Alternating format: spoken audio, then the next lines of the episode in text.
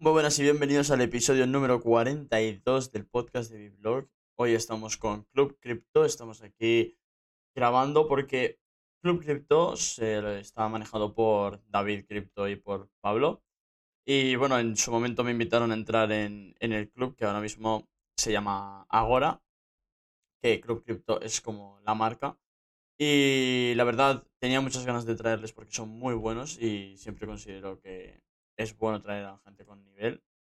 Y la verdad, mm, temas DeFi creo que son los que mejor se manejan dentro de la comunidad, ya que hay poco contenido de DeFi dentro de la comunidad. O, bueno, ahora empieza a haber más, pero siempre ha habido muy poco contenido y creo que son los que están siempre más activos.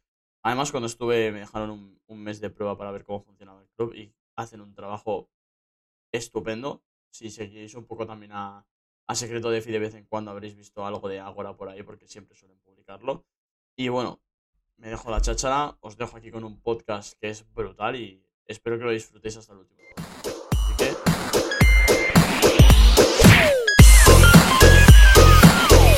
Buenas a todos y bienvenidos al podcast de mi blog. Hoy estamos con David Crypto y con Pablo Abad.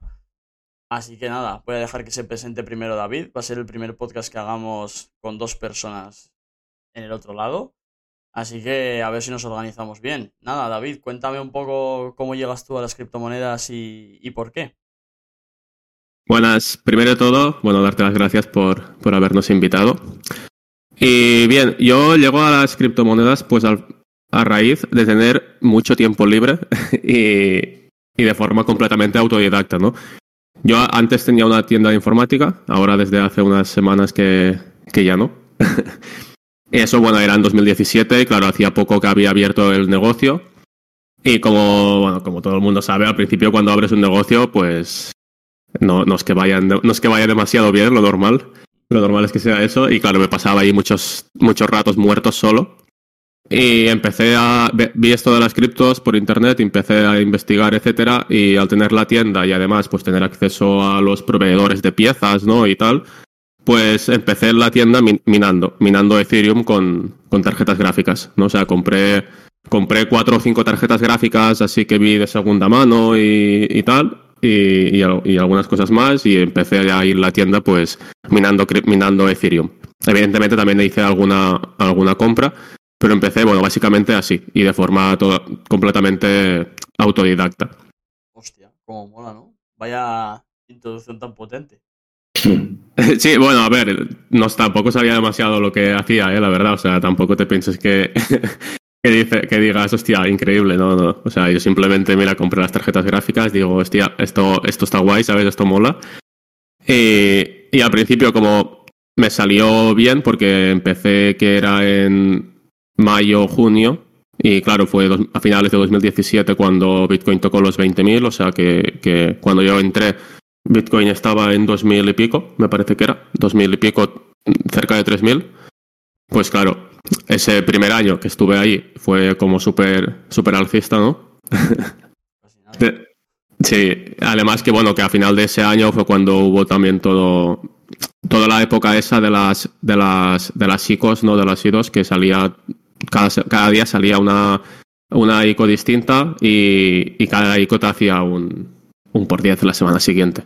¿Sabes? Y después, evidentemente, ahí también caen un montón de estafas piramidales y mierdas de esas, que también, pues ahí, todo lo que gané por un lado lo perdí por el otro, ¿no? Pero bueno. Pero que aprendí ahí, aprendí mucho. Hombre, nada mal, la verdad, entrando en Bitcoin en 2000. Y como curiosidad, eh, esas tarjetas gráficas, se te ¿cómo era el mantenimiento? En plan, ¿se te morían o cogías y se las vendías a algún cliente y te pillabas alguna nueva? Mm, no, no estuve, es que no, no, tampoco estuve mirando demasiado tiempo porque las compré. Es decir, cuando, cuando yo las compré, ya directamente las compré de segunda mano porque fue una época en que, en que había, ya no había stock de tarjetas gráficas por culpa de que era muy rentable minar.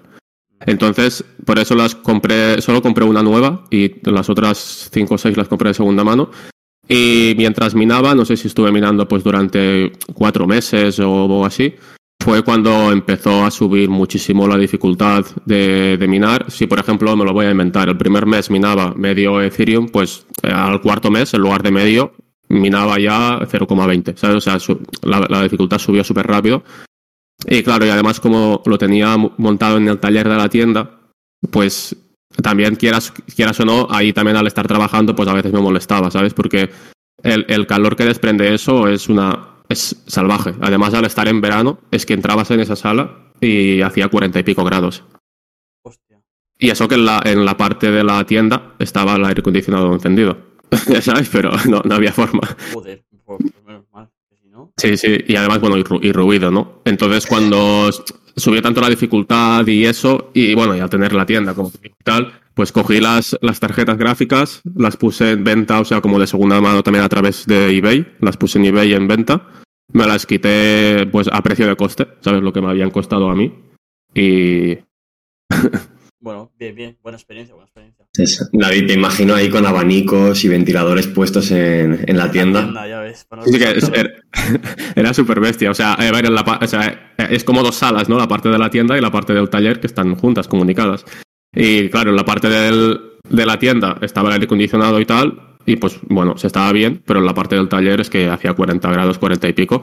Y eh, era, era un suplicio, ¿sabes? Estar ahí dentro reparando algo. Además que hacía bastante ruido también eso. Hostia, casi nada. Bueno, Pablo, que bueno. aquí ya cinco minutos con David. Eh, nada, preséntate tú Nada. ahora, cuéntanos tu, tu historia. Yo tengo una historia mucho menos romántica que la de David, sinceramente. Yo, yo entré en el mundo cripto porque soy un ludópata y porque quería ganar dinero. Bueno, Entonces, 30%.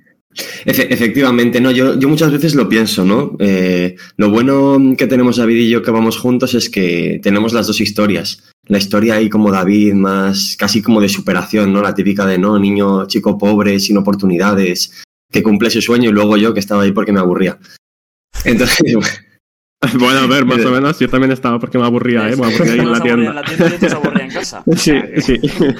Exacto. Eh, entonces, bueno, yo realmente empecé un- más o menos casi como, como David, solo que más a, ni- a nivel de inversor. Yo a fin, llevo, a fin de cuentas llevo invirtiendo desde los 19 años, que me gustó siempre mucho el tema de la bolsa, el tema de las startups. Y, y eso es lo que me fascinaba hasta que empecé a descubrir el mundo cripto y dije, ostras, esto es como invertir en startups pero con liquidez. Y es donde yo vi la magia, que al final tú puedes invertir en una empresa de muy baja capitalización, pero con liquidez, lo cual da lugar a una especulación masiva y a conseguir las rentabilidades que han logrado tantas personas, ¿no? Así como pérdidas del 99%, ¿eh? Lo que viene por un lado se va por el otro. Claro, claro, Entonces- otro. Claro, entonces yo al final empecé, empecé un poco por esa razón y, y ya te digo, mucho, mucho menos romántico. Lo que pasa es que a mí me gusta meterme muy a fondo en las cosas. y, y cada día que pasa me hago más digen, ¿no? Que dicen en la comunidad inglesa. O sea que ni por necesidad, ni por. Bueno, por, por dinero sí, realmente, pero más que por dinero, por aburrimiento. Porque diste O sea- así de una, de una patada, así por. O sea, por, por aburrimiento supongo que es el, el hecho de meterse tanto. El hecho de entrar sí que es por dinero. A ver, como todo el mundo, nos gusta el dinero y supongo que no soy ni el primero ni el último que se mete en este mundo por leer Padre Rico, Padre Pobre y luego ya eh, se pone a leer libros de verdad. Entonces, bueno, pues supongo que con todo el movimiento ese, además, que, que han habido en los últimos años de la libertad financiera, de aprender a controlar tus finanzas, como ya estaba alineado con ello y es algo que me motivaba, eh, supongo que fue la continuación. ¿Qué fechas estamos hablando? ¿En qué entraste tú? La- las primeras veces que invertí fueron en el 2018, que eso fue cuando yo estaba haciendo mi máster. Estaba haciendo un máster como una especie de MBA. Y, y bueno, pues yo había estudiado ingeniería y ahí entré en toda la parte más económica y demás y dije, ah, esto, esto me gusta. Y empezaron a hablar del tema de las criptos, teníamos algunos profesores que hablaban del sector y, y entré por ahí. Luego es verdad que con la caída desaparecí un poco y en el 2020 me volví a poner a tope.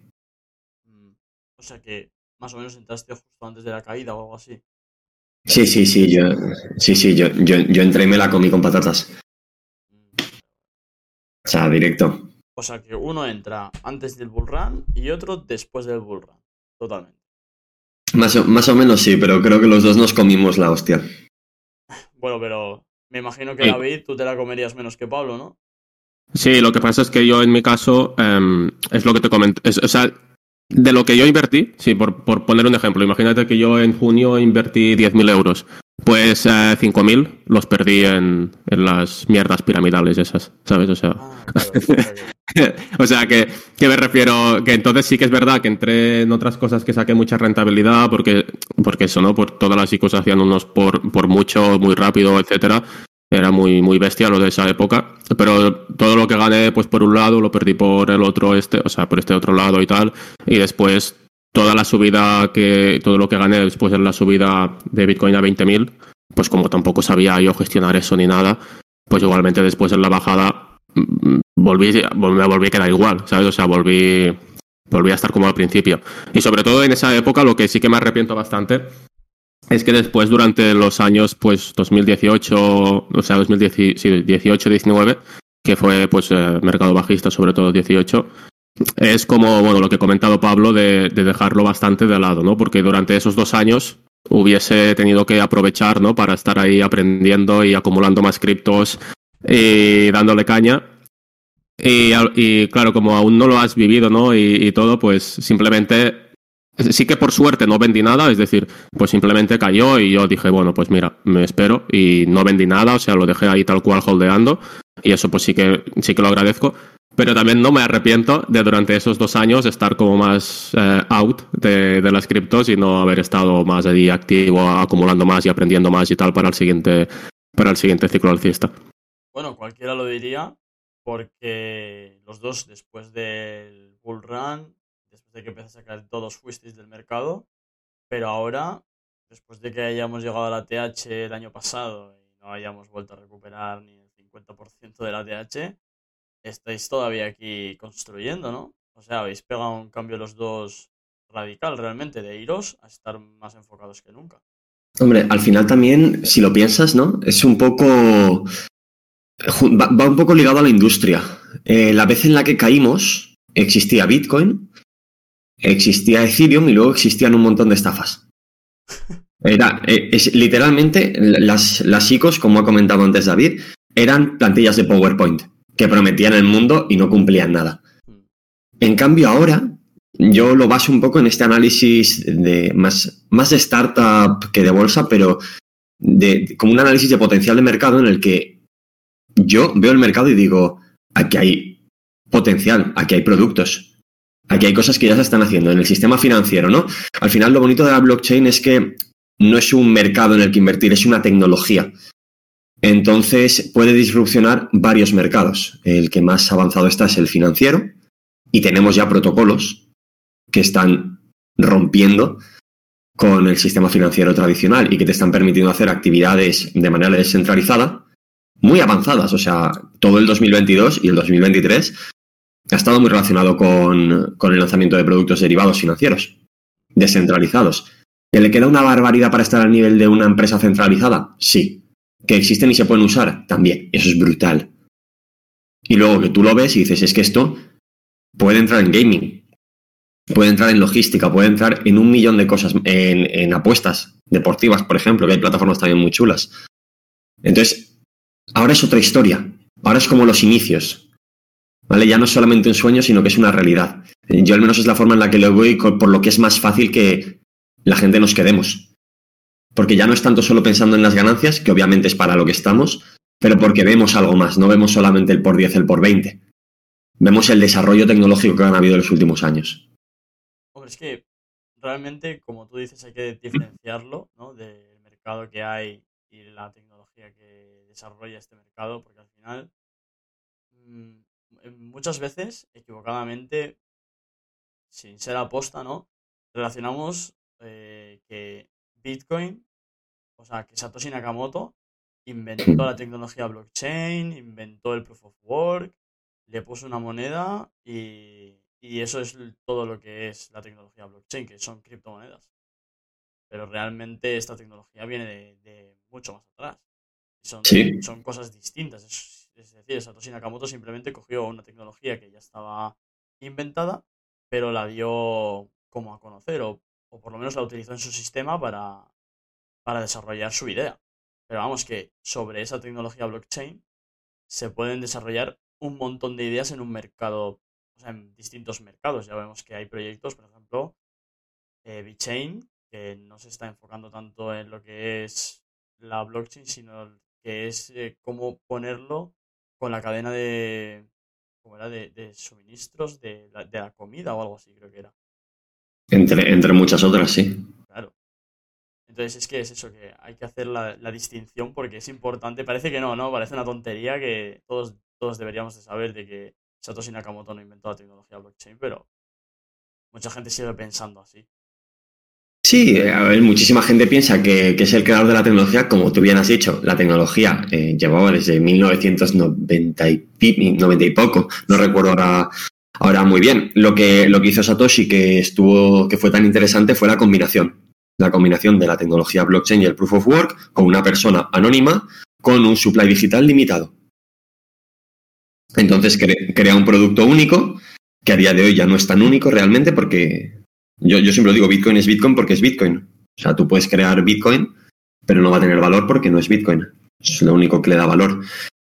Pero, pero que está muy bien hacer esa diferencia, porque es que el, abanico de posibilidades es increíble. A mí es que por eso me sorprende tanto que la gente no crea que Ethereum o la red que sea en un futuro, pero yo apuesto por Ethereum, eh, no vaya a sobrepasar a Bitcoin. Toma, ya he creado la primera la primera red flag del podcast. Toma ya. Hombre, a ver, antes de dar paso a, la opinión de David, he de decir que en muchos sectores, o, bueno, por lo menos a mí siempre me han repetido que lo que suele triunfar es o lo primero que llega o lo que mejor lo hace en un mercado. Entonces, si tú quieres distinguirte del resto, o eres el primero o superas al primero.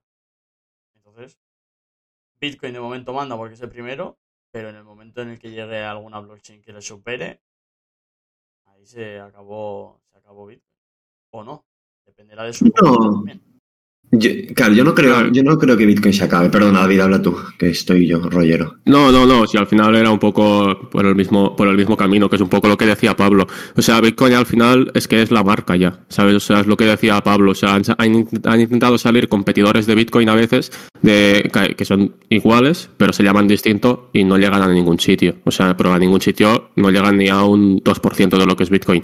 Y, y, están hechos igual. Lo que pasa es que pues eh, Bitcoin es como dice Pablo, Bitcoin es, Bitcoin, ¿sabes? En cambio sí que hay muchos em, Ethereum killers, ¿no? Por el otro lado, por decirlo de alguna forma, porque eh, lo otro es como que Bitcoin está más basado en la marca y, o sea, en confianza, básicamente es en confianza, el valor de Bitcoin es basado en confianza a Bitcoin y en cambio lo otro em, es más, está ya más basado en, realmente la utilidad o, o la lo que, el problema que soluciona. O sea, el problema que soluciona, no sé, yo lo veo distinto. Eh, Bitcoin de todo lo demás. Claro, atacan mercados diferentes. O sea, Bitcoin lo que pretende ser es. Lo que pretendía ser nunca lo va a ser, ¿vale? Que es un sistema de pagos eh, descentralizado. O sea, eso no, tiene sentido porque no, no, va a ser eso. Entonces se ha convertido en un tema de reserva de valor digital, si lo queremos considerar así. Eso es, eso es un mercado y a mí me parece que tiene su hueco. Yo es un mercado que no entiendo, pero creo que tiene su hueco. Pero es que Bitcoin no compite con Ethereum. Bitcoin va a su rollo y Ethereum va a su otro rollo. Ethereum sí que compite con 20.000 otras, pero bueno. Bueno, yo últimamente lo que estoy viendo más es que ya no se habla tanto de Bitcoin y altcoins, sino que se habla más de Bitcoin, Ethereum y altcoins. es lo que sí. Totalmente, es que para mí Ethereum también, de una forma u otra, se ha convertido en esa, así como Bitcoin es esa gema digital de, reserva de valor, podríamos decir, o, lucha contra la inflación, Ethereum es como esa moneda que te permite apostar por la tecnología blockchain. Yo, yo lo veo un poco así, ¿no? También parece como que tiene una, una parte subjetiva, un valor subjetivo muy alto. Sí, porque al, al, final también pues, ha creado ya a día de hoy una marca fuerte que la comunidad de Bitcoin no la tiene nadie de momento. no, no. Mucho de lo que respalda Bitcoin es la comunidad que se ha creado en torno a ella. Personas importantes como Hal Finney, que bueno, ahora no sé si habéis visto. Sí. no sé si es real. Tampoco, porque ahora ya no, en un mercado bajista no te puedes fiar de nada de la información. pero creo que la mujer de, de Hal Finney, eh, bueno, la mujer, eh, iba a hacer un evento llamado Running Bitcoin para honrar la memoria de Hal Finney y el inicio de la, de la blockchain de Bitcoin. No sé si Pues lo- mira, no lo había oído hablar, ¿no? No, no, yo tampoco. Bueno, pu- puede que sea solo un rumor o que sea ahí alguna, alguna tangana. Que vete a saber hoy en día. Pero bueno, Bueno, independientemente de esto, mm, vamos a cambiar de tema porque quiero preguntaros por qué este ciclo bajista sí que os habéis quedado dentro de, del mercado, aparte del posible potencial, porque no solo os habéis quedado, sino que estáis decidiendo crear una marca que en este caso es Club Crypto, que la creáis entre los dos. te dejo a ti, David. A ver, yo sobre todo eh, en, el, en el primer mercado bajista que estuve, como te comentaba antes, yo al final no me quedé, no me quedé pues por, desconocimiento. O sea, si hubiese, te- si hubiese tenido más conocimiento y hubiese podido apreciar mejor el, el potencial que tenía todo esto y tal, pues también me hubiese quedado en el anterior ciclo, ¿no? Entonces una vez volví a estar en la en pues 2020, 2021 que volvió a subir y tal y ves dices y dices, joder, sabes, esto esto tira para adelante, esto recupera, o sea, al final ves que, sí que realmente es cíclico, ¿no? O sea, que es como cualquier mercado y, vas profundizando, o sea, te va gustando lo que ves, etcétera, pues Ahora yo tengo clarísimo, ¿no? Que, en este mercado bajista pues tenía que estar aquí a tope tra- trabajando, intentar aprendiendo lo máximo, intentar, intentar ir acumulando la mayor cantidad de criptos que pudiera para, para el siguiente ciclo, para que no me pasara pues lo mismo lo mismo que, que el anterior, ¿no? Porque yo esto muchas veces ya lo, o sea, es lo que siempre digo, la- el momento de trabajar y de estar y de, y de estar a tope es cuando estamos pues ahora, ¿no? En ciclo bajista. Y luego ya en la época de ciclo alcista ya es más para, para, para ver cómo sube todo lo que has, todo lo que has ido sembrando en el, en el ciclo bajista. Y claro, y aquí mucha gente lo hace al revés, ¿no? En un mercado bajista desaparece y en un mercado alcista, entonces todos corriendo, ¿no? A, entrar y, com- y comprar en ese momento, cuando en ese momento todas las compras pues ya tienen que, haber estado hecho y hechas y en ese momento es simplemente eh, ir vendiendo. Y, no sé, sobre todo un poco eso. Y, también por, el, al haber entrado, al haberme comido todas las estafas del principio, ¿no? De cuando entré, pues también, bueno, esto ya es un poco más el quizás el, el, de donde surgió, como tú has comentado, como comentabas, de, de Club Crypto y tal. Pero yo sobre todo al principio cuando entré, como te dije, em, perdí muchísimo en estafas y tal, y veía que a mucha gente le pasaba lo mismo que a mí. O sea, toda la gente novata que entraba, o sea, bueno, no, o sea, cuando entras eres novato, como todo el mundo, le pasaba lo mismo, o sea, a muchísima gente. Entonces también vi ahí que, que podía ayudar, ¿no? Que podía ayudar a mucha gente a que no le pasara lo mismo que, que me pasó a mí. Porque justamente, bueno, con Pablo nos conocimos en una formación de inversiones.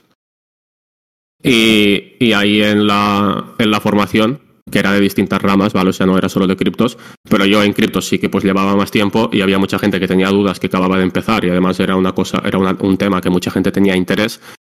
Y bueno, me puse ayudar a la gente pues de forma desinteresada porque yo era un alumno más, o sea, no es que a mí me estuvieran pagando, es más, yo estaba pagando por estar ahí, era un alumno más. Y me puse simplemente a ayudar a la gente pues de forma desinteresada porque me gustaba, ¿sabes? O sea, me gustaba ayudarles en este, en este, en este tema y, y ya está. Y a partir de ahí, pues de recibir también el feedback de, de esas personas y, y tal, ¿no? Que también, pues, joder, te, te llena, ¿no? Y te, y te sientes bien. Pues surgió un poco que al terminar esa, al terminar la formación, que en principio pues ya, ya, ya, ya no nos tendría, ya no nos teníamos que ver más, ¿no? Por así decirlo, pues surgió la oportunidad de decir, bueno, pues em, vamos a montar un grupo y vamos a seguir y os voy a seguir ayudando, ¿no? Y un poco desde, desde ahí es como salió el tema del club. Hostia, antes de dar paso a Pablo, perdóname, te voy a, te Sí, voy a sí, no. dejar ahí un minuto en espera. Como curiosidad, porque todo esto de los cursos eh, siempre se ha llevado muy. Mm, como mucho hate, no siempre se ha llevado todo hate, realmente. Eh, ¿Cómo es que pasas de caer en muchas estafas, David, a, a comprar un curso si no sabes lo que puede salir de ese curso, ¿no? Cuéntame un poco por qué decidiste entrar y, de qué se trataba ese curso, si se puede saber, ¿eh? Sí, claro, a ver, yo no es que hubiera tenido mala experiencia en, eh, con, formaciones, o sea, yo, yo de formaciones em, no te sabría decir ahora un número, pero te puedo asegurar que me he gastado en formaciones lo que no está escrito. o sea, pero rollo, vamos a dejarlo en más de 30 o 40 mil euros. ¿Vale? Y, luego, y, luego ves ¿Cripto? No, no, cripto no. O sea, ah, eh, o sea, puede ser pues sobre negocios, sobre cripto, sobre inversiones, sobre lo que, sobre cosas que me gusten, ¿no? Que, luego esto me sorprende sobre todo mucha gente que ve una formación de 100 euros. Uf, 100 euros, ¿sabes? Eh, qué, caro. Y dices, y dices, tío, ¿sabes? Y dices, tío, yo he pagado 15.000 euros por una formación. No, no, una, no una formación de ir a la universidad que te dan un título, sino una formación que compras online de una empresa privada que compras online, ¿sabes? O sea, ¿Vale? Entonces, claro, yo supongo, o sea, yo no tenía mala experiencia en el tema de formación, o sea, tenía mala experiencia al, entrar en, en, en, Poncis, o sea, en scams, ¿no? Vale, vale, vale. Y, y, y mírate ahora, que todas las mañanas entras en uno. Ya ves. pues no, no, te lo pierdas, Pablo, porque estoy aquí con, con, el, con el dedo caliente, ¿eh? porque, porque dentro de una hora entro, entro en otro. Hostia puta. Ahora, sí, vamos a ver paso a David y luego ya te pregunto por, por las estafas en las que, las que entramos ahora. Eh, vale. Que era la pregunta de por qué me he quedado, ¿no? Más allá de. Eso es, más allá del potencial que puedas ver al mercado que me dijiste antes. Vale. Que no solo te has quedado, sino que encima os habéis puesto a desarrollar lo que es Club Crypto juntos. Em, vale, a ver. ¿Por qué me he quedado? Es principalmente porque por el conocimiento. Por conocimiento tampoco es que yo, yo no me considero que sepa muchísimo, para nada, simplemente me, he ido avispando con el tiempo. Una diferencia del Pablo del 2018 al Pablo de ahora es que sé cómo funcionan o sé, cómo, o sé mejor cómo funcionan los mercados cripto, que son muy diferentes al mercado de la bolsa, muy diferentes. Eh, funciona mucho más por emociones. Entonces, el entender cómo funcionan las emociones, eh, las narrativas que se están formando, así como saber mirar la blockchain, qué movimientos están habiendo, quién está comprando qué, te permite posicionarte muy bien incluso en un mercado bajista y hacer cosas con sentido, ¿vale?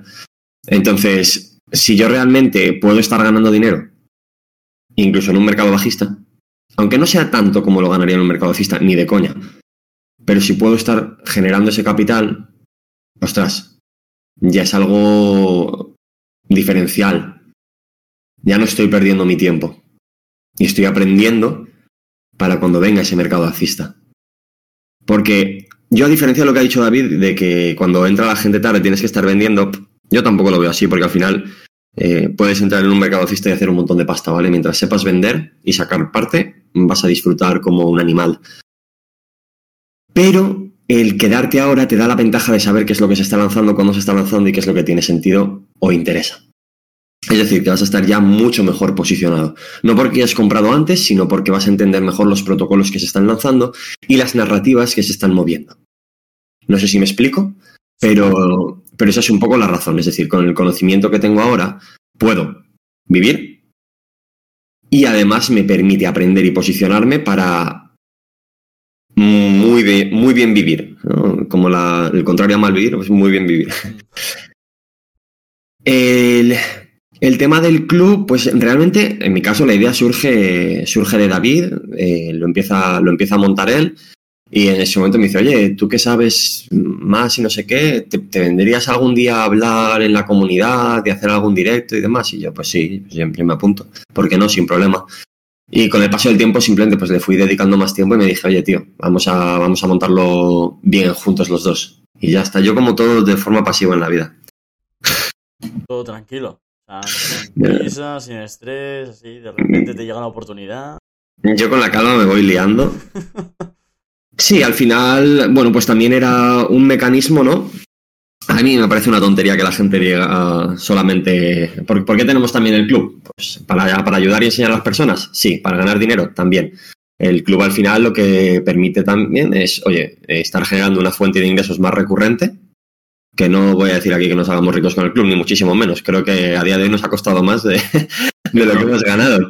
Pero, pero si te permite generar esa mini fuente recurrente, aunque sean cuatro duros, que te dé para, para comprarte un almuerzo, también te da mucha más tranquilidad y que tú puedas dedicar todo el tiempo del mundo a esa comunidad a seguir investigando y a ganar dinero, ¿vale? Porque es lo que hemos hecho. Pero, pero eso también.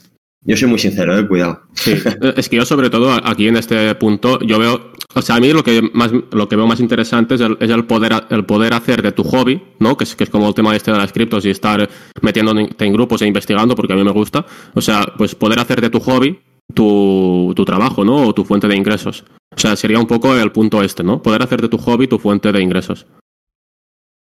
Bueno, no está mal, la verdad. O sea, Porque yo, yo antes de montar, antes de montar el club, ya lo hacía de, o sea, iba a la tienda, trabajaba y luego los fines de semana me pasaba mirando cosas de cripto, o sea, en mis ratos libres, muy- casi siempre en mis ratos libres, pues lo dedicaba a, a mirar cosas de criptos y tal. Y ahora, pues, en lugar de hacerlo en mis ratos libres, pues ya lo hago en mi día a día de dedicarle a mirar cosas de criptos y tal, que ya es lo que me gusta, ¿no? O sea, que, que igualmente el tema de estar en el mercado, estar investigando cosas, etcétera, lo, lo hacía o lo estaría haciendo igual con el club o sin el club, ¿no? Entonces, pues si de alguna forma eso, ese tiempo lo puedes también monetizar de esa otra forma, ¿no? Y, ayudar a la gente y monetizar, o sea, las dos cosas, ayudar y monetizar, pues no nos vamos a engañar, pues, pues joder, pues mejor. joder, además, invertir, bueno, he estado dentro un mes, porque, bueno, Pablo es muy sincero, yo también, y David, David también. Eh, he estado un mes dentro y el tiempo que le dedicáis es como literalmente más que un trabajo, porque, o sea, tuiteáis, no, es un Discord. Comentáis desde por la mañana cosas hasta por la tarde y lo hacéis fiestas, no fiestas, todos los putos días. O sea, le dedicáis todo el tiempo del mundo. Ay, lo más gracioso fue un día de Navidad, ¿no, David? Que, de año. O sea, las campanadas, te nos dijeron a ver si las campanadas también eh, las daríamos ahí en el Discord o no sé qué. Sí, es que una cosa que nos pasa es que al final, que también cuando estás haciendo lo que te gusta, ¿no? Pues no te das cuenta, pero David y yo se nos olvidan los días festivos. Entonces ahora mismo nos presentamos un martes, que solemos tener los directos los martes a las 7, sí. y nos presentamos el martes a las 7, tío, y se conectan cinco personas. Dicen, ¿qué hacéis aquí? Si es festivo. Era, puente y nosotros, ah, tal. Bueno. Pues lo movemos también el miércoles. Hostia, qué bueno, qué bueno. Joder, ves, es que al final hacéis tanto contenido que. que bueno, yo, yo os entiendo, que vais perdiendo la noción de los días que van pasando realmente. Vais aquí enchufados y los días son como fechas seleccionadas, ¿no? De. Vale, pues este día tenemos que hacer esto y durante estos días lo vamos a preparar y es como que lo vas preparando. Llega el día tal, lo presentas, pero no te has dado cuenta que realmente ha pasado como toda una semana porque no estás aquí dentro realmente. Es como que te atrapa Sí. este mundillo. No sé Bueno, si os y- pasa que se pasa de otra forma el tiempo. Muchísimo. Y ahora tú que has empezado con el canal de YouTube, dime cuánto te cuesta el tema de crear contenido, subir los vídeos, aunque sean cosas que ya sabes súper básicas. Pues, mira, te voy a ser más sincero todavía. Los vídeos los grabo. Lo que dura, le pongo la. Le hago una foto en Canva que tardo 7 minutos. Y lo subo a YouTube directamente. Le pongo una descripción que me lleva, bueno, 7 minutos, 10 minutos hacerla, 15, igual. Como mucho. Y lo subo directamente. O sea que. Media horita, más o menos. En 40 minutos te subo un vídeo. Sí, sí, Pablo, él es como yo, no como tú, él es como yo. sois gentuza, tío. Sois gentuza. Es que David igual. O sea, tú, tú fíjate, en el canal de YouTube últimamente todos los vídeos son míos, porque David hace muchas otras cosas, entonces eh, soy yo el que está creando ese contenido. Pero claro, a mí me parece que hay algo que está mal gestionado ahí, porque David hace vídeos en 30-40 minutos. Él se pone, pim pum, lo hace. Yo tardo 6 horas por vídeo. Algo haces mal, tío. O algo hacemos Eh, nosotros mal. No, no, porque luego tiene más views sus vídeos. Me enfada mucho, le digo, David, tío, que te den. No puede ser esto. Y Claro, él pone minimalista, APR. Minimalista.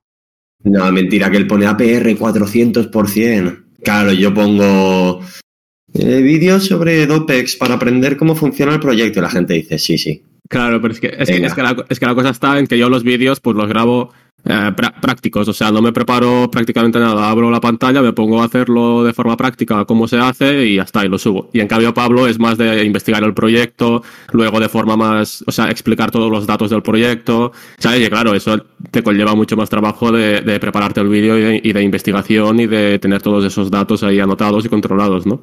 Entonces, claro, es, básicamente, es, básicamente esa la diferencia. realmente el tipo de vídeo es muy distinto. El que, hace Pablo al que hacemos David y yo. Porque yo hago como David, yo te hago... Yo mis vídeos quiero que sea como más un tutorial, sí, porque la diferencia entre tu vídeo y el mío, que es lo que yo estuve pensando antes de ponerme a grabar, realmente es, vale, en un futuro, ¿qué es más probable? ¿Que un proyecto que yo haya explicado sobreviva o que un tutorial que yo te he hecho te sirva para el mismo proyecto pero replicado en otro porque hay otro que le ha copiado y ha sido el que ha sobrevivido realmente. Pues si yo te hago un tutorial de Metamask, creo que tiene como más recorrido o, puedes compararlo con otras carteras distintas y hacerte la, misma idea. Sí, a ver, eso al final también hasta lo que yo he visto de tu canal de momento y que lo empezaste hace poquito, que por cierto, enhorabuena por, por empezar por esa red porque YouTube mola mucho para, para nosotros y seguro que irá muy guay. Tú también lo estás enfocando más a esa formación, a una formación más, vamos a decir técnica, por, no encontrar yo una palabra mejor.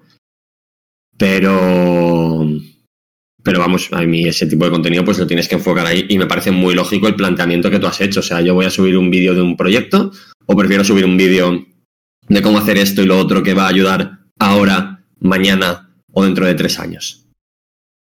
Vale, entonces. Y además, te digo una cosa, perdona que te corte. Bueno. Has hecho ahí la pausa y digo, bueno, me meto aquí.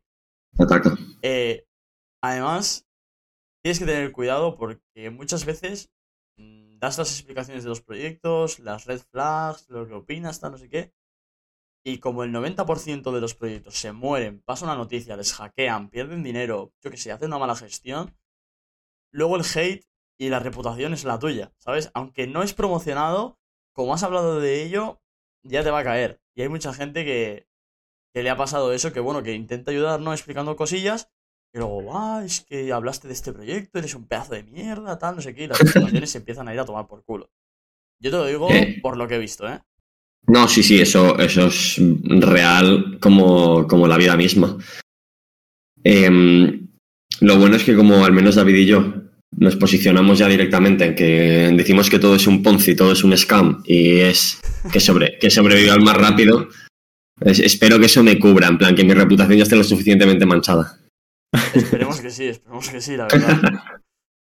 Hombre, a ver, no es lo mismo hablar desde el punto de, Buah, yo siempre hago profits, ahora voy a hacer profits con este proyecto, a, todo es un Ponzi, esto mañana se muere, no te preocupes, invierte si quieres, pero vamos, que mañana a cero, como vi un comentario de David, por ahí a un tío que decía, ah, esto es una PR de no sé cuánto, mañana 15.000 euros, el mes que viene 400.000 y en un año 2 millones. Y hmm. le pone, sí, sí, pero mañana a 0 dólares el token. además, además real. No sé, sí, mola bastante, mola bastante. Y comentarnos un poco también qué es lo que hacéis dentro del Club Crypto, cómo, cómo lo estáis enfocando, cómo lo estáis llevando. Y sobre todo, ¿En qué se diferencia de otras formaciones o de otros grupos privados que habéis probado? Mm, aquí, sobre todo yo creo que aquí lo importante es, bueno, al, ver, al ver la evolución que, hemos tenido, yo me doy bastante cuenta la, la, diferencia que hay entre las, entre las demás formaciones que hemos probado o así. Primero de todo, que, que nosotros cuando sacamos el tema del club, o sea, nosotros sacamos y simplemente era Club Cripto y ya está, ¿vale? O sea, no había nada más y era, pues eso, era una formación. Era una formación pues con, con, soporte, pero básicamente pues con vídeos grabados. Y al final los vídeos grabados, seamos sinceros, están en YouTube. O sea, todo, todo está en YouTube. ¿Vale? Tú cuando entras en... O sea, una formación como tal, o sea, de vídeos grabados, el valor que tiene es prácticamente cero. O sea, tiene que ser algo muy locura, extrema, para que tenga algo de cierto, cierto valor, si simplemente se basa en, en vídeos grabados sin soporte detrás ni nada. Entonces, primero nosotros sacamos eso, enfocado más eso, una formación y más enfocado pues a ayudar a la gente desde cero, ¿no? O sea, desde la gente que estaba empezando y tal. Pero ahí nos dimos cuenta que, como tú bien has preguntado ahora, que realmente nosotros considerábamos que los vídeos que habíamos hecho y tal eran muy buenos y de mucha calidad, pero mm, si tú realmente te ponías a pensar qué, nos diferenciaba de la otra persona, de la competencia, es que no había, es que no había nada, es que, er, es que éramos uno más, ¿sabes? No, no, no había nada que nos diferenciase. Porque al final, pues a una persona le puede gustar más la forma de comunicar de uno o a una persona le puede gustar más la forma de comunicar del otro y punto. Pero era lo mismo, era una formación y ya está. Entonces, a partir de ahí empezamos a pivotar, porque claro, primero empezamos así, pero como estábamos en mercado alcista, porque cuando empezamos era en septiembre, octubre del, del 21, pues como estábamos en mercado alcista, aunque fuera simplemente una formación, con, con, con, soporte detrás, ¿no? Con la comunidad, pero básicamente la formación, pues igualmente eh, vendíamos. ¿Vale? Porque esto de aquí siempre lo digo, o sea, estar en el negocio, estar dentro, dentro del mercado cripto con algún negocio es lo mismo que tener una heladería. Cuando estás en un mercado alcista, vendes helados como, como quieres, o sea, vendes solo, no tienes que hacer nada, vendes, absolutamente. Vendes helados como churros. Sí, vendes helados como churros, sí, sí. Pero luego, cuando estás en un mercado bajista, estás en invierno, ¿sabes? O sea, no, no, no, no, no, no vendes ni para atrás, aunque sea súper bueno. Entonces, claro, eh, cuando nosotros empezamos era simplemente formación y igualmente, o sea, vendíamos, pero después llegó eh, la caída y tal, y de repente ya no vendías nada. Entonces, claro, nos pusimos ahí pues todo el 2022, ¿no? A pensar, a pivotar, a cambiar el producto y desde que empezamos hasta ahora pues es completamente distinto. Y a día de hoy, pues en lugar de Club Crypto, que sería como la marca general, pero dentro tenemos pues eh, Origen, que sería la formación para alguien que empieza desde cero, que eso sí que es una formación grabada con vídeos para que sepas pasar desde cero a simplemente pues tener un MetaMask, saber hacer un intercambio en un exchange descentralizado o pasar por un puente.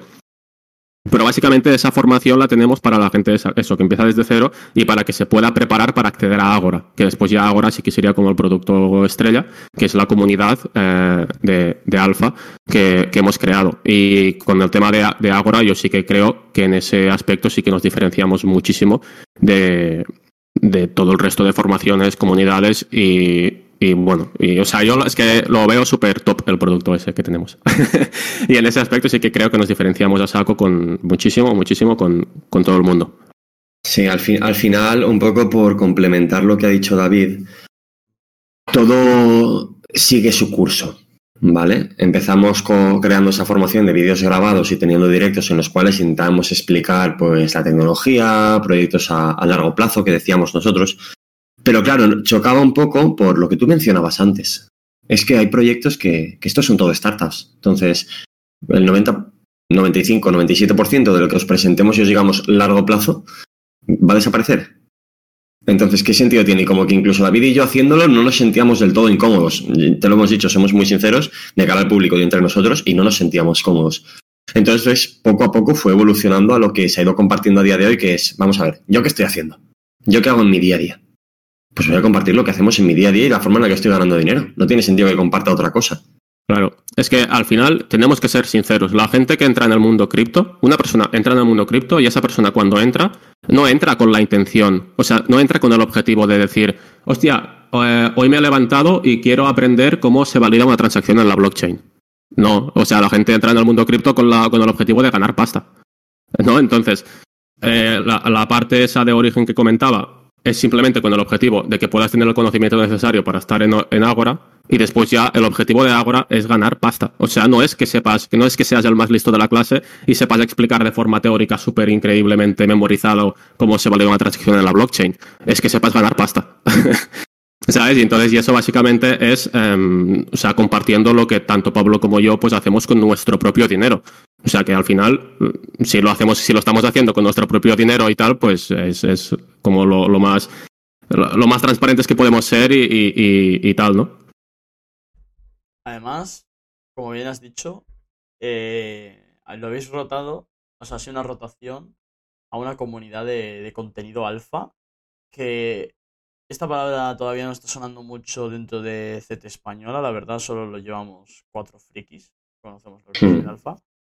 Entonces, eh, me gustaría que explicarais un poco qué es una comunidad de, contenido alfa y además, también me gustaría saber cómo se lleva esto de, de buscar ese contenido alfa, cómo lo hacéis, en plan, dónde lo buscáis, cómo lo filtráis, cómo sabéis lo que realmente es bueno, lo que no es bueno, si se adapta al mercado alguna noticia, ¿no? Por ejemplo, para poner un ejemplo así tonto, mm, ayer salió una noticia de Umami que era buena y el precio en vez de hacer caso a la noticia, como que ignoraron la noticia y empezaron todos a vender, ¿no? Frente a una noticia buena.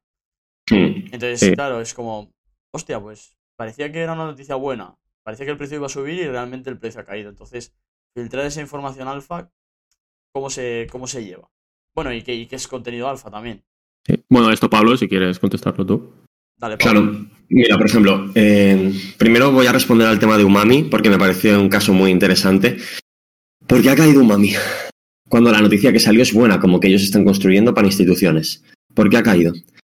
Porque la mayoría de inversores en proyectos de bajo market cap eh, cripto son puros especuladores. Cuando a ti un proyecto te dice, no tengo el proyecto listo para instituciones, lo voy a tener en los próximos meses, lo que te está diciendo es, no inviertas en mí hasta dentro de los próximos meses. Entonces la narrativa cambia totalmente, deja de ser interesante estar en Umami porque tu dinero podría estar mejor invertido en otro lado, cuya narrativa sea la actual, no la de Umami. Y dentro de unas semanas o meses que nos acerquemos más a las fechas, entramos en Umami. Entonces, eh, esto es algo que no te podías dar cuenta. Hay gente, yo por ejemplo en Umami no tenía inversión, pero ahora me parecería más interesante entrar. Porque es un proyecto bueno, están desarrollando y, y entiendo el por qué ha caído. Lo mismo no invierto ahora, también voy a esperar unos días, semanas pero voy a entrar a un mucho mejor precio, pero porque entiendo la lógica detrás de lo que ha sucedido. ¿Qué es alfa? Alfa al final, vamos a poner una palabra así un poco esto, pero es como información privilegiada, ¿vale? Sería un poco como eh, la forma de entenderlo más cercana a, a, la comunidad española. ¿Qué es información privilegiada? Información privilegiada es saber que están comprando carteras inteligentes. Carteras inteligentes son carteras que históricamente tienen muy buena rentabilidad. Es decir, que por ejemplo compraron Bone cuando valía 80, 90 céntimos y lo vendieron cuando valía 1,80. Carteras que, por ejemplo, compraron Convex antes de que tuviera una subida del 40% dos semanas después. Eh, carteras que compraban Lido a principios de enero, que luego tuvo una evolución de más de un 200% en cuestión de semanas. Y se adelantaron a toda la narrativa de los LSD que hemos visto este mes. Por ejemplo, eso puede ser alfa, ¿no? Seguir a, esas carteras. Alfa puede ser crearte buenas listas de Twitter. Chicos, esto lo puede hacer cualquiera, o sea, no hace falta ser un genio crearte Twitter, empezar a seguir a cuentas, ver la información que postean esas cuentas y decir, vale, esta persona es interesante de seguir. Esta persona no. Y crearte listas. De hecho, si llegas al, al siguiente nivel de, de, loco, te puedes crear listas de la gente buena y listas de la gente mala.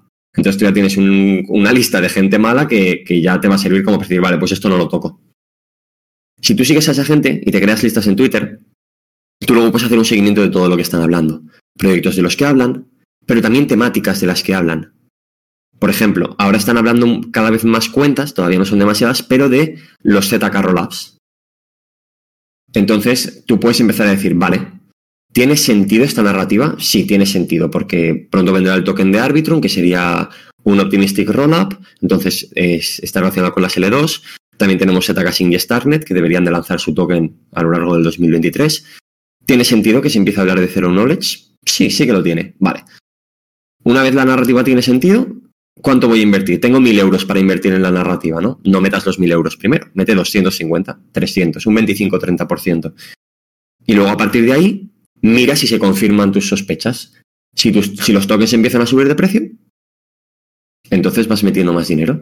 Porque lo que estás es subiéndote a la narrativa. Aunque compres más alto, te da igual. Eso también, por ejemplo, sería alfa. ¿Estoy explicándolo bien o, me estoy yendo por las ramas? Yo creo que está bastante bien. Por lo que das a entender en la explicación es como información. Al final es, es, saber. Antes de que salga al mercado, por así decirlo. Entre sí, adelantarte sí. al mercado o adelantarte al retail, incluso se le quiere llamar así. Sí, al final es saber posicionarte. O sea, te puedes saber posicionar o bien a nivel on-chain o, o, bien a nivel de, de comunidad y sentimiento. ¿Tiene sentido que entres al 100% cuando estás jugando narrativas? No. Tienes que entrar con un poco, pues eso, con un 25-30%. Y si la narrativa se confirma, entonces vas a fuego.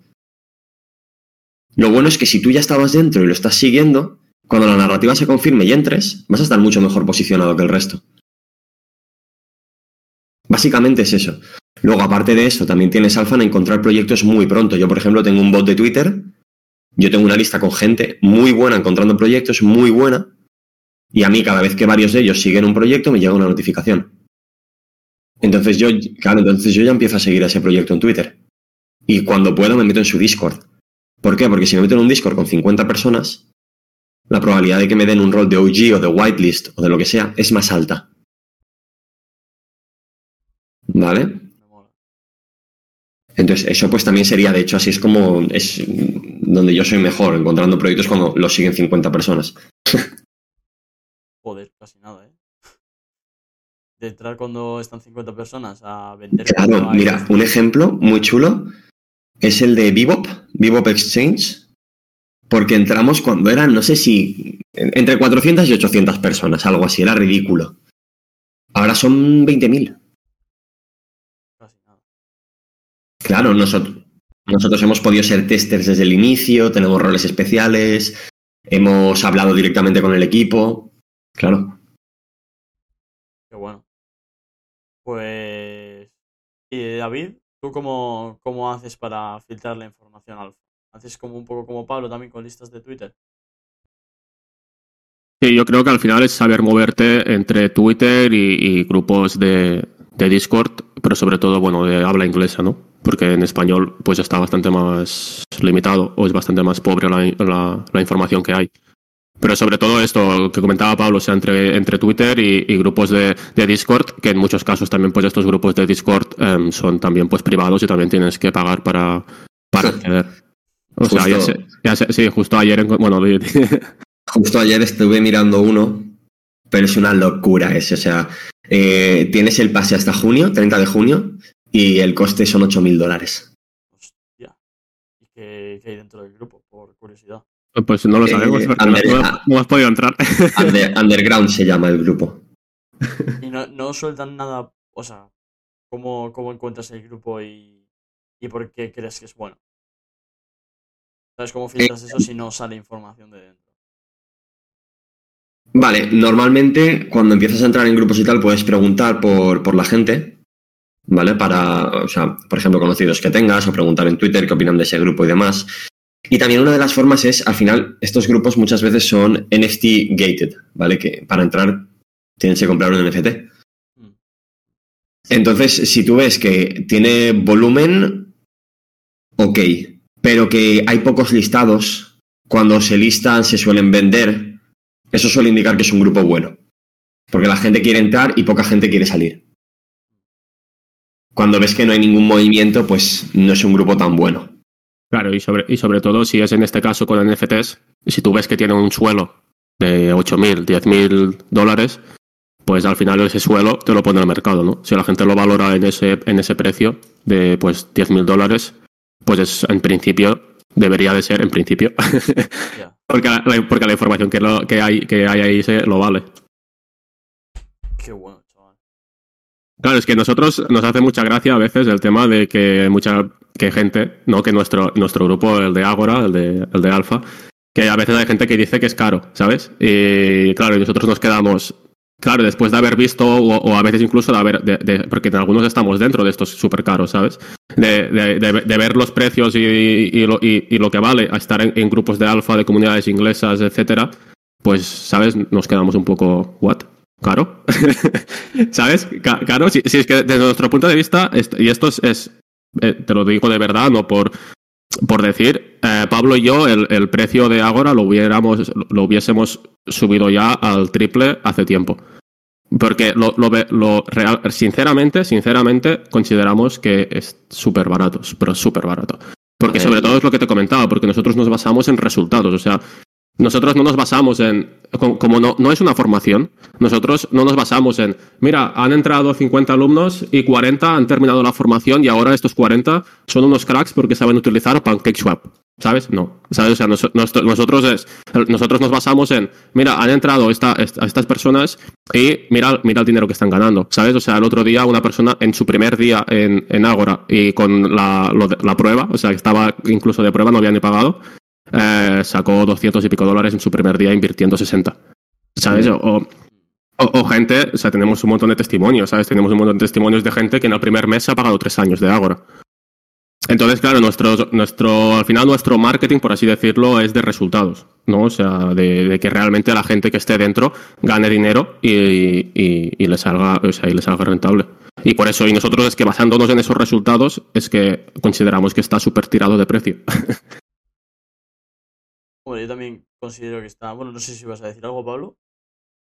No, no, nada especial. Ah, que, bueno, lo que habla David sobre los resultados, además de eso, que tenéis un canal que es público de, resultados y más o menos desde junio, creo que lleváis ya acumulados unos 8.500 dólares de beneficio o algo así, ¿no? Si no Sí, bueno, ayer, ayer lo actualicé porque fue puse lo de enero, que claro, enero ha estado bastante bien, porque hasta ha sido, bueno, el mercado ha acompañado y enero ha sido muy bueno y entonces ya hemos pasado los 10.000.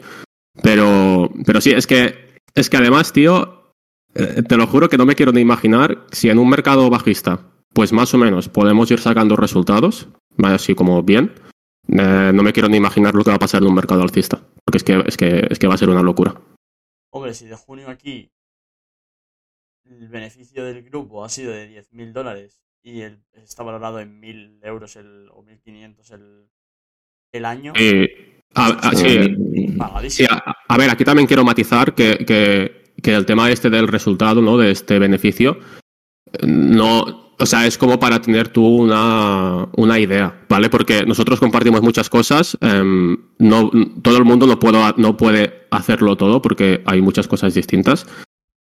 Y además, pero además, o sea, en el tema este de los resultados tampoco es que contabilicemos o sea, por ejemplo, inversiones a largo plazo o así, pues no lo contabilizamos, porque es que al final depende mucho de si tú has invertido 500 euros o has invertido 5.000. O sea, entonces es muy difícil de poder contabilizar eso. O sea, básicamente en el tema ese de los del resultado, de los beneficios que sacamos, contabilizamos básicamente los airdrops que hemos conseguido y, más que nada rollo en las inversiones flash que nosotros llamamos, que es eso, entrar en, en proyectos más de market cap bajito para vender en dos días y cosas así, y lo contabilizamos como invirtiendo 200 dólares cada vez.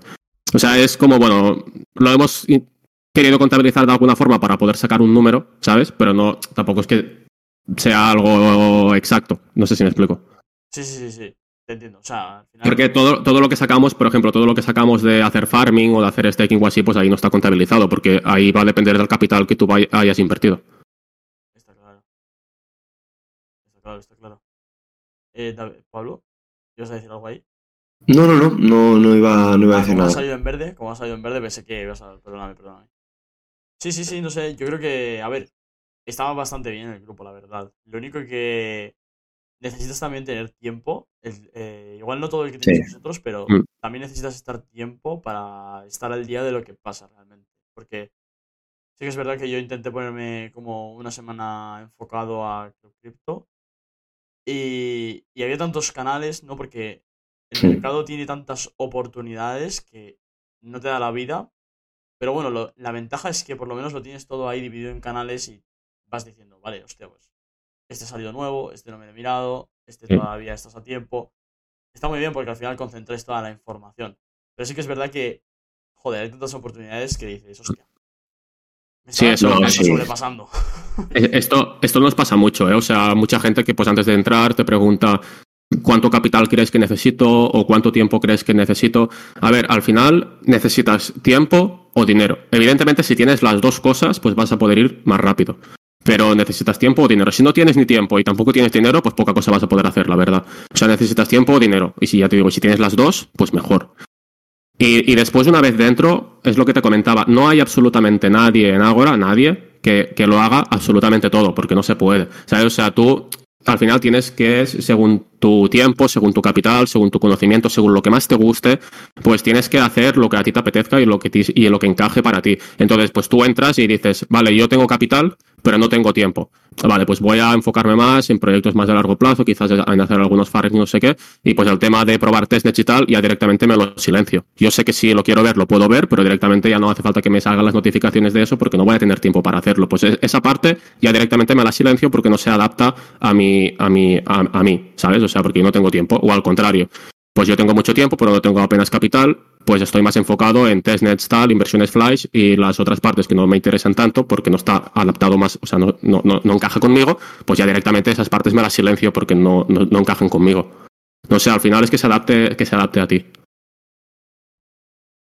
Sí, sí, no sé, a mí personalmente me gusta bastante el grupo porque dais muchas oportunidades, muchas facilidades y creo que está bastante bien.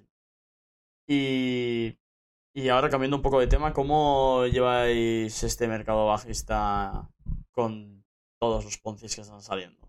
A ver, contadme un poco de los poncis que les estáis echando el ojo. Pues curiosamente David se ha metido más en poncis que yo este, este mes. Esto ha sido una, una grata sorpresa, sí. Yo he estado más relajado porque normalmente no me suelen encantar los poncis en un mercado bajista porque hay menos liquidez y lo que necesita un buen ponzi es entrada continua de capital. Pero sí, este hombre se ha metido en un par interesantes. Yo me meto más en shitcoins. En shitcoins de entrar y salir. Sí, sí, de, de, entrar y salir, aunque tampoco muchas, porque lo que digo, ahora mismo a nivel on-chain hay poco juego. O sea, pese a que haya sido un mes alcista, a nivel on-chain hay poco juego. Ya llegará. Y ya llegarán nuevos poncis y nuevas formas de ganar dinero. Pero ahora mismo yo todo lo que veo son refritos. Entonces me gustan menos los refritos. Se les puede sacar dinero, de hecho David lo está haciendo. Pero a mí me gustan menos, me dan menos seguridad y, prefiero centrarme en el tema de las narrativas, ¿no? Lo que os comentaba antes de, de Lido, Frax, Redacted Cartel. Y háblanos un poco de, a ver, porque dices que no estás metiendo mucha mano, pero yo sé que estás con Vera Chain, que no puedes con ella. Pero Vera Chain no es un ponzi, tío. Ah, Es- eso bueno, no lo has clasificado como Es, A ver, es un pon- ponzi al cuadrado solo. Exacto. Vera Chain es como la madre de los poncis. O sea, Bueno, aunque se habla. O sea, si me estás Sí. hablando de Poncis y de shitcoins, ya me hablas de la madre de los Poncis también, ¿no? No me O sea, dejes colgado. Vera, Vera Chain, yo creo que me va, espero que no me decepcione, pero yo creo que es eh, la gema del 23. O sea, va a ser el ecosistema en el que sacar más pasta. Vera Chain al final es, vale, empezó como un proyecto de NFTs, de NFTs de osos fumando marihuana. Literalmente. De hecho, se llaman Bong Bears, ¿vale? De Bong. Y a partir de ahí eran unos NFTs como si fueran rebase, ¿no? Que cada vez se van como multiplicando. Pues había 160, luego hay 320, luego hay 640, ¿vale? De esa, de esa manera. Y han sacado ya hasta cinco colecciones. Claro, los primeros están valoradas pues por encima de los 40 o 50 Ethereum, que luego en verdad no se venden a esos precios, se venden a 20 y pico, 30. Y de repente había como una broma de que iban a hacer una red, que iban a hacer una blockchain, VeraChain. Y todo el mundo tal, que es broma, que es mentira, que eso no existe. Hasta que fue verdad. Y lo curioso es que tiene un sistema muy inteligente, porque el problema que suelen tener la, la mayoría de las L1s es el retener la liquidez. Lo que suele pasar es, eh, sale una nueva red, entra un montón de liquidez, sigue entrando, los que van co- cogiendo beneficios se van saliendo. Entonces la liquidez no se retiene. La estructura que han creado en VeraChain, o que buscan crear, porque la red todavía no está viva, es una red de, de liquidez 100%. Es decir, tú vas a poder asegurar la red, es decir, hacer staking con el token de VeraChain, no con Vera, Vera el gas. Eh, no me acuerdo ahora cómo se llama el otro token, se me olvida. BGT. BGT. Con ese token vas a, vas a poder estaquearlo y asegurar la red. Y también vas a poder votar, ojo, otros tokens que permiten estaquear la red. Que esto puede ser, pues imagínate, eh, Ethereum, Bitcoin, Chainlink, lo que, lo que vote la comunidad. Todas esas votaciones, por cierto, van a ir a través de Redacted Cartel. Pista por ahí, de su marketplace de Hidden Hand. Entonces, además, todo que vas a tener un montón de tokens que se van a poder bloquear y por lo tanto vas a estar como motivando a muchas comunidades a meterse en el ecosistema. Los tokens bloqueados te permiten con ellos mintear Honey, que es la moneda estable del ecosistema, y además se van a utilizar para agregar liquidez a todo el ecosistema. Entonces, claro, tú tienes un, una red súper líquida en la que poder invertir, meterte en proyectos, en Poncis o en lo que te dé la gana, y que van a tener mucha liquidez, porque el propio ecosistema está proveyendo a, a todos los productos de esa liquidez. Entonces, claro, eso es lo más interesante, porque al final, ¿qué es lo que más les interesa a las ballenas Digen? ¿Por qué molaba tanto la inversión en Bone? Bone, el token que va a ser de la cadena de Shibarium, la L2 de Shiba. Lo que molaba es que tenías una shitcoin con una liquidez de 100 millones. Entonces le podías meter un pepinazo de compra de 100 mil dólares y daba igual. Por el precio ni se movía. Y eso es lo que va a ofrecer VeraChain. ¿Vale? Que mucha gente pueda pues, invertir en muchos proyectos con mucho capital y que se genere ahí una rueda muy interesante. Yo, yo estoy muy motivado con la red, sobre todo con el token de, de Vera. Vera que ese que se usa para pagar el gas, has dicho. Para el gas, sí, para el gas. Es que, claro, eh, lo que pasa con el token de VGT es que el token de VGT no va a ser un token como tal. Va a ser un NFT de estos que, que luego no puedes vender ni puedes hacer nada con él. Ah, pues bien. ¿Vale? Que eso es lo que te va a dar poder de voto. Pero va a tener un mecanismo como muy parecido al de Cures, porque también mantener el VGT te va a permitir ganar más Vera, etcétera, etcétera. Pues no tiene mala pinta, la verdad. Oye, una. A ver, tiene- Shitcoin de shitcoins. ¿No? Tiene al final. Ya veremos, ¿eh? Puede que salgan proyectos interesantes. De momento, los que estamos viendo en testnets están muy chulos. Yo al final lo veo como un proyecto con Ponzinomics, que llamo yo, muy, muy interesantes. Porque todo está destinado a crear liquidez y a hacer que la gente holdee. Porque de- dejar de holdear no les va a salir rentable, como con GMX. Dejar de tener GMX en staking lo que hace es reducir tu APR. Además, de los peores inicios salen los mejores proyectos a veces. Porque la historia de Sushi, de SushiSwap también es bastante curiosa. El CEO se roba 14 millones cuando sube mucho el precio. Y ahí sigue SushiSwap. Que es lo que más sorprende, ¿no? ¿Cómo puede ser que un proyecto nace, tal, no sé qué, se desarrolla Sí, sí. bien, y de repente coge el developer y dice, pues ahora me llevo la pasta. Se lleva un 80% de lo que había, o un 90% o algo así creo que se llevaba. Y SushiSwap ahora está en el top... No me acuerdo bien, la verdad. ¿Top 15? Eh, SushiSwap. Pero está... ¿O ha caído? Qué alto. 20. Ah, Vale. Pues. O sea que de un... Era un rug pull, medio rug pull, a Y luego- un top 20. O sea, una locura. Sí, eso, yo eso sí que lo he visto mucho. Cuando estás metiéndote en proyectos así más desconocidos, equipos anónimos, bla, bla, bla, bla, bla, te comes muchas. Pero cuando aciertas, la rentabilidad es brutal. Porque cuando la gente se da cuenta de que no es un Ponzi o, o que al final ha sido algo real, la gente se vuelve loca. En plan de, guau, guau, es un proyecto de verdad, tal, vamos a... Y, y- y se ponen a invertir como locos. Y ahora, bueno, le doy, le doy paso también a David a ver qué, qué está metiendo mano él, que tanta, tanto el dedo caliente que va a entrar ahora en la mierda. a ver si se va a Lambo Puente. No, no, es simplemente un proyecto que va a salir ahora que quizás es, bueno, que perfectamente puede ser un rack pull o cualquier historia. Que bueno, es, es un, un, un, on, un on fork de esos que va a salir ahora en, en Arbitrum, ahora a las 6. Y aparte de este, ¿qué, qué más te estás mirando? ¿Qué estás fijándote tú? Así como ha comentado Eh, encima. No, no, bueno, estos días hemos estado entrando en cositas por la comunidad que de, mom- bueno, de momento ha habido suerte y, y- y no han sido y no han sido rack, ¿sabes? O sea, ha habido suerte.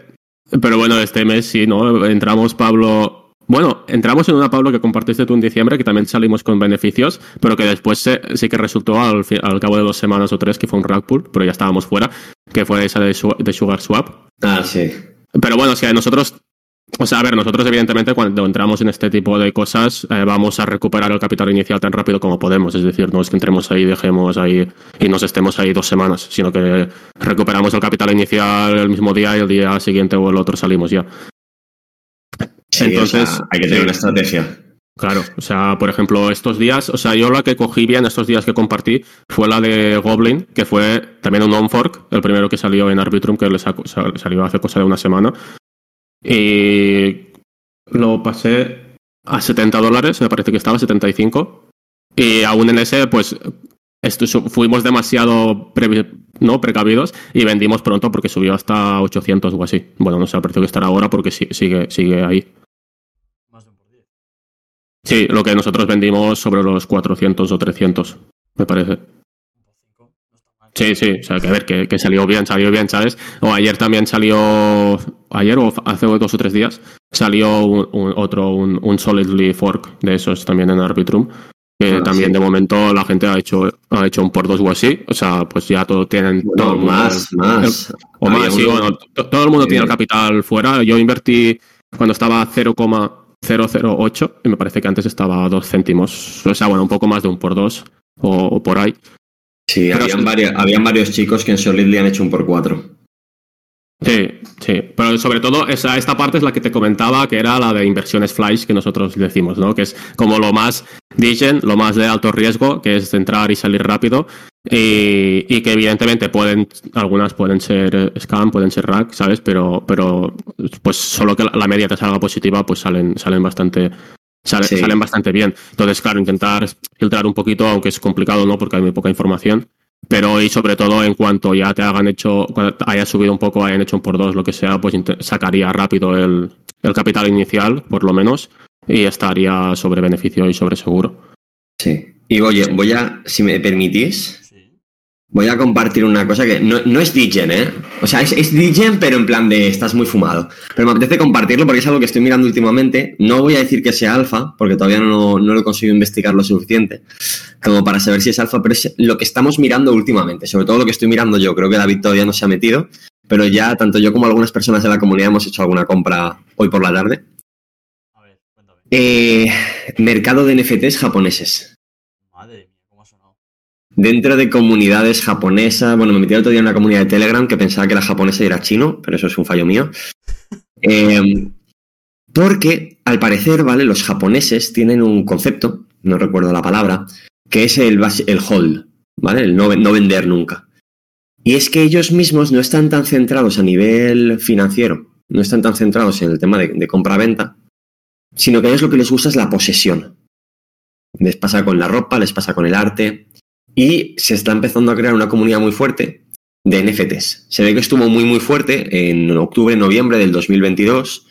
Ahora ha perdido un poco el interés, pero yo creo que se está volviendo a, a coger, ¿no? Y es muy potente porque tienes NFTs, colecciones de NFTs que mucha gente no habla, pero que no tienen, nadie vende. Entonces tienes, por ejemplo, pues suelos de, de 2 Ethereum en una colección de 25.000 NFTs. O en otra que tenía mil y pico de 18 Ethereum, que es una barbaridad. Pero que hay, que hay tres o cuatro en venta. Entonces, claro, imagínate ser tú el Profit Maxi que está en un grupo de holders. Eso es la hostia. O sea, ser Profit Maxi en un grupo de holders y por lo tanto tienes un poder en el pricing de la leche. No sé si al final se cumplirán mis teorías. Pero, pero yo creo que tienen bastante sentido y estoy metiéndome en mucho. Así es que ir con el traductor tanto en Discord como en Telegram, ya os adelanto que es una pesadilla. Por cierto, Sí. Pablo, que es... Espera, David, perdona. ¿Puedes explicar eso que es de lo que es Profit Maxi? Sí, perdona, Profit Maxi me refiero a, a centrarte en beneficios, o sea que no estás holdeando o no estás invirtiendo en criptomonedas por holdear ni por la tecnología, sino que estás invirtiendo para generar beneficios. Al final es un poco en lo que consiste todo esto. Lo que sucede es que parte de esos beneficios te los puedes llevar a tu cartera de holding, que puedan ser tus bitcoins si tienes bitcoin, tus ethereum si tienes ethereum, o tus otras altcoins en las que creas a largo plazo.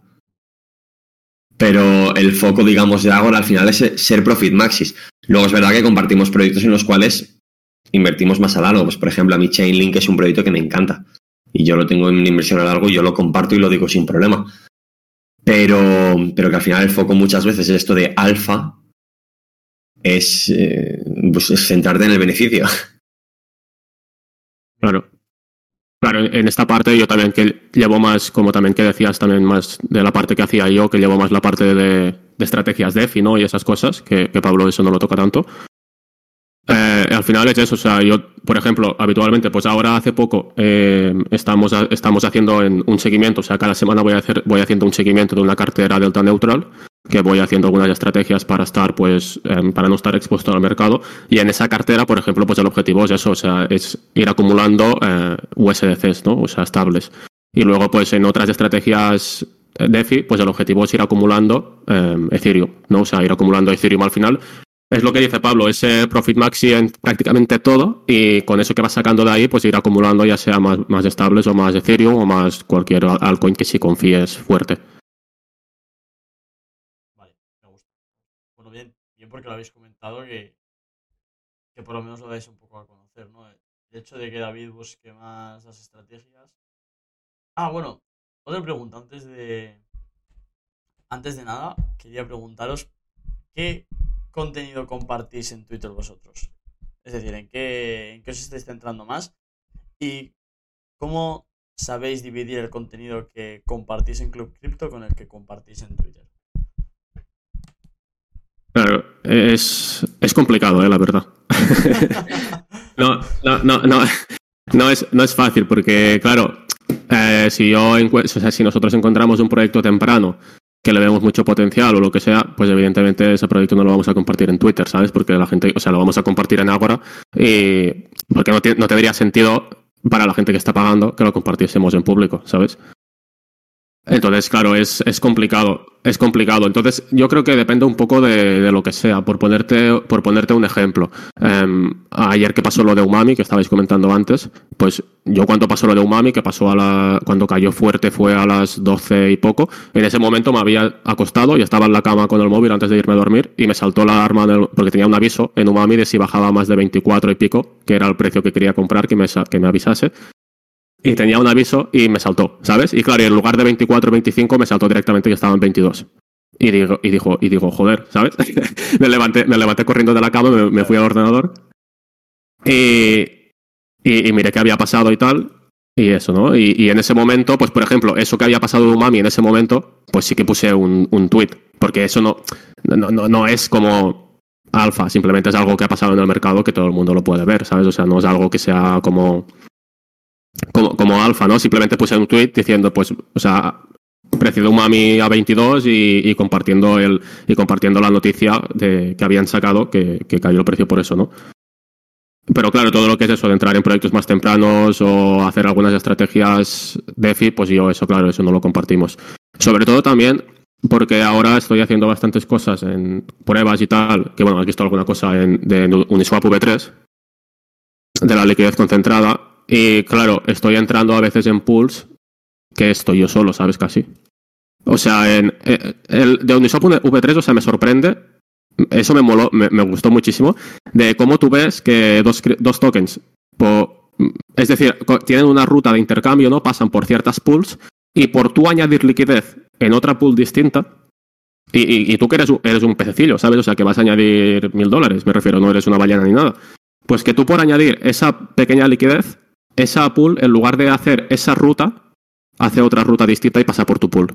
¿Sabes? Y entonces, pues como pasa por tu pool y tú, y tú estás prácticamente solo, te llevas tú todas las comisiones. Entonces, eso estoy mirando, estoy haciendo bastantes cosas de ese estilo. Entonces, claro, ahí, eh, ya te digo, en muchos casos son pools que hay 50 dólares de liquidez o, o 5.000 o a veces incluso que estoy solo, ¿sabes? entonces, claro, si eso lo comparto público, todo lo que entren o sea, a ver, ahora pues no entraría demasiada porque tampoco es que me siga demasiada gente, ¿sabes? Pero solo que entre una persona con pasta o lo que sea, pues te puede subir la liquidez de la pool 10 veces. Se, ¿Sabes? Se puede multiplicar por 10 el TVL de la pool. no sé si quieres compartir un poco cómo, cómo ves esto. O sea, ¿a qué te refieres con pools en las que tú estás solo? Si es alfa, te lo quedas, ¿eh?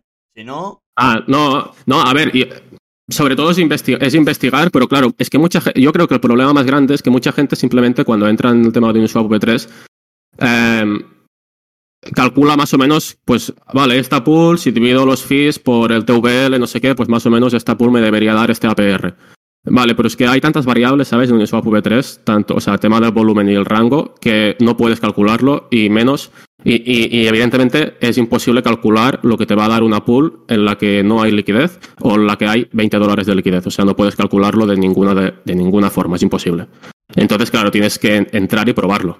O sea, tienes que entrar y, o sea, yo primero cuando veo alguna pool que creo que puede ser interesante, pues cojo y meto pues 100, 200 dólares para probar y, lo dejo ahí pues durante una semana, me lo invento porque también al ser pools tan pequeñas, si pasan pocos, si pasan pocos swaps por ahí, puede variar mucho la APR de un día o de otro, entonces lo dejas una semana y realmente entonces ves el APR que te genera eso. Y si pues ves que te genera una APR interesante, entonces ya metes liquidez.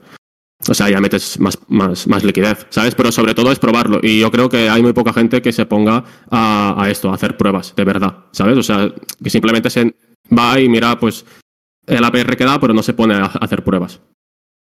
Con, con, dinero real, porque al final es hacer pruebas con dinero real, aunque sea, aunque primero pongas 100 dólares.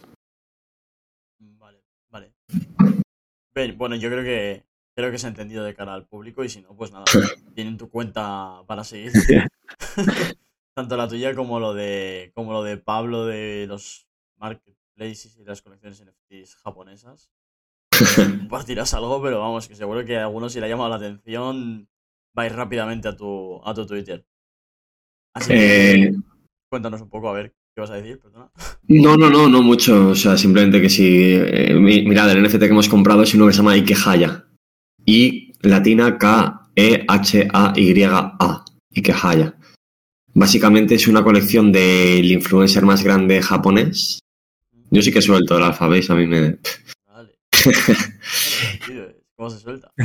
y eh, son 6.000 NFTs. Esta persona tiene ya una colección de NFTs de 25.000 NFTs valorados en 2, algo Ethereum cada uno.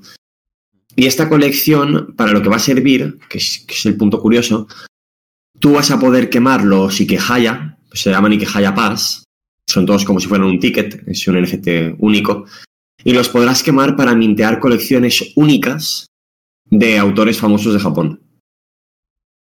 Entonces puedes jugar a tres bandas. Por un lado puedes ser holder si quieres y mintearte algo porque te mola mucho la cultura japonesa. Puedes especular con los pases, que yo creo que al final es lo más lógico para el Profit Maxi. O si lo que te mola es la lotería, cuando empiecen a salir esas colecciones puedes jugártelas a mintearte una, que salga un, un, un FT especial y muy chulo y que se lo vendas por una pasta a un japonés millonario que le encante ese autor ahora mismo tienen un valor creo que de 0,2 Ethereum, lo mismo para cuando escuchen el podcast ya son de 0 Ethereum, no lo sé, o demás, quién sabe. Pero, pero eso, pues nosotros hemos comprado un poquito más bajo, creo que en 0,18 están mis compras. Y ahí está, ya veremos qué sucede. Bueno, pues muy bien chicos. Yo creo que hasta aquí el podcast ha estado bastante sí, Sí, Hemos tocado bastantes temas, la verdad. Gracias sobre todo por estos últimos minutos aquí soltando el alfa totalmente gratuito para, los mortales. Y bueno, pues nada, agradeceros a los dos el, rato que habéis pasado, la hora y veinte que llevamos aquí. Sé que se ha hecho, puede que se haya hecho un poquito largo, ¿no? Tanto tiempo. Pero realmente, hablando todo el rato y contando cosas así que son interesantes, ¿no? Que no, no, se hace aburrido, la verdad. Si te interesa el, el mundillo, seguro que al espectador si le gusta DeFi, le gusta escuchar cosas así, interesantes, se habrá quedado. Y sobre todo se habrá ido a ver los. Ay, que jaya. a ver y eso, chicos, pues nada, un placer haber, haberos tenido por el podcast. Ya tenía ganas de traeros. Muchísimas gracias a ti por invitarnos. muchas gracias por, por la invitación. Y bueno, y por daros la oportunidad también de explicar aquí en tu podcast lo que, lo que hacemos en nuestro día a día. Que pues, pues nada, con esta despedida nos seguimos viendo por, por Twitter, ¿vale? Así que nada, un saludo y nos vemos.